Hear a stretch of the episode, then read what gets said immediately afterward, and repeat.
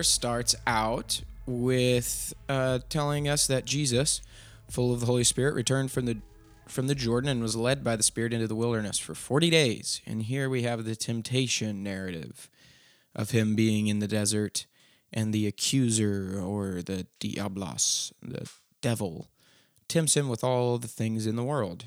It tempts him with food and ultimately tempts him with power as the sends him to the tip top of the temple, the place where God himself, according to the Jews, dwelt uh, among them.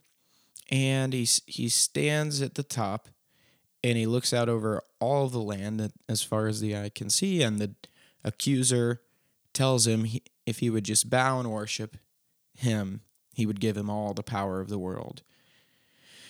And then we go on from there as Jesus systematically resists all of those temptations like an absolute boss he comes out of the wilderness and still in the power of the Spirit, it says in Luke 14, he goes to Galilee, and the report about him went throughout all the surrounding country.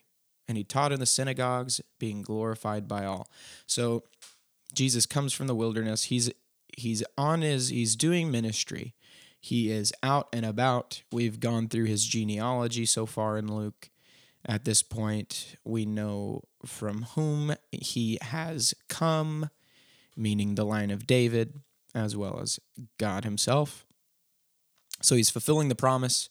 He is the one um, in whom Israel has been hoping, and uh, as hoping would come. Although he, we will soon learn, is not coming quite the way they have been hoping so far. But we're going to pick this up in Luke 4 16, where Jesus comes and just lays down a very important message. And it says this And he came to Nazareth, where he had been brought up. And as it was custom, he went to the synagogue on the Sabbath day, and he stood up to read. And so Jesus is here. He's he's grabbing the scroll. He's essentially, if you want to put it in somehow, you know, some kind of a, a way that you can understand it for modern day. He's gone to church on a Sunday like he like everybody else who's religious in this community. And he grabs uh, the Bible and he is going to preach. So he is standing up to give a word. And he's reading from the scroll of Isaiah. And he unrolled the scroll and found the place where it was written. And the place where it was written is where we're going to cite Isaiah 61, 1 and 2. And Jesus says this The Spirit of the Lord is upon me, because he has anointed me to proclaim good news to the poor. He has sent me to proclaim liberty to the captives and recovering of sight to the blind, to set at liberty those who are oppressed, to proclaim the year of the Lord's favor. And here's where it gets interesting. And he rolled up the scroll and gave it back to the attendant and sat down. And all of the eyes of the synagogue were fixed on him. And he began to say to them, Today this scripture has been fulfilled in your hearing. Now, what he just said, this this Isaiah is a major book of the Old Testament. It was used to look forward to the day when the Lord would take back the world. It was used to to restore hope to the people that a Messiah would come, that God would set the wrongs of the world right, and obviously all of the Old Testament is very important, but Isaiah was a particularly powerful book. Now Jesus gets up and reads, and he and he is citing Isaiah 61 1 and 2. And then he sent me to proclaim liberty to the captives and recovering sight to the blind. That is from Psalm 146, 7 and 8, verse 7 and 8.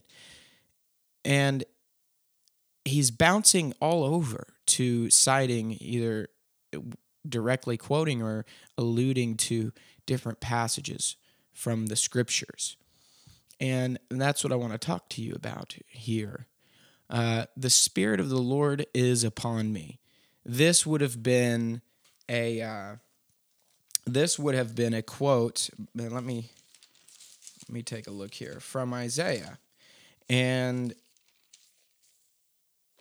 the actual reading from Isaiah is the Spirit of the Lord God is upon me, because the Lord has anointed me to bring good news to the poor.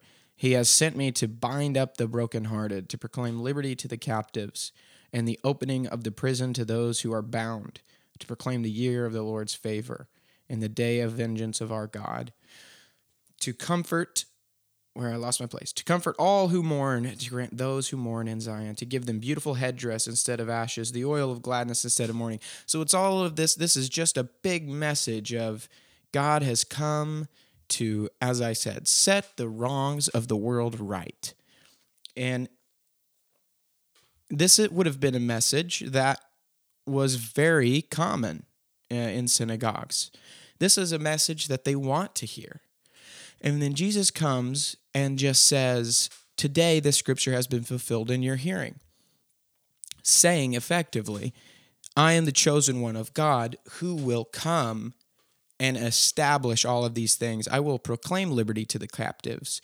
I will recover the sight to the blind. I will set at liberty those who are oppressed and proclaim the year of the Lord's favor, the Jubilee year, the year where debts are forgiven, the year where fairness is to be utterly kept under all at all costs.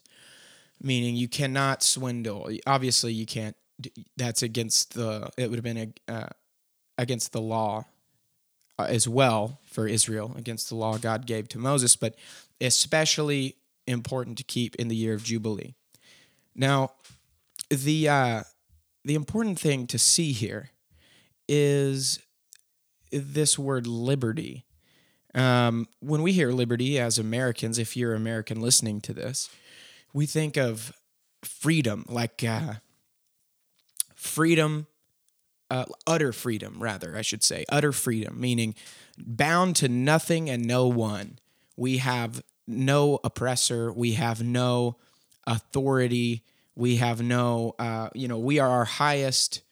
Um, commander, so to say, as in our we ourselves are the determinative factor in all of our decision making because we have no longer any chains to bind us to any one. And I would tell you this is actually not the case. And it may sound strange, but let's go, let's think back to Exodus. Now, when we're thinking back to Exodus, we have this classic story of these people, uh, these Israelites who have been slaves to Egypt. They've been there for years and years and years, and generations of people have been stuck in Egypt under the oppressive control and rule of the Pharaoh. The Pharaoh does not like the Israelites. Uh, in fact, he d- hates them uh, and that and uh, for for all the reasons people hate other other people groups. And God, through that story and through Moses, brings them out from under the thumb of their oppressor. However, He does not bring them out simply to be free to do as they wish, but He severs their chains to Pharaoh in order that they would have new chains to God. And now the catch is there is no better life than the life that is chained to God. So we're not free to do it whatever we want. We're free to worship the one who's created us and called us good. Have a great day.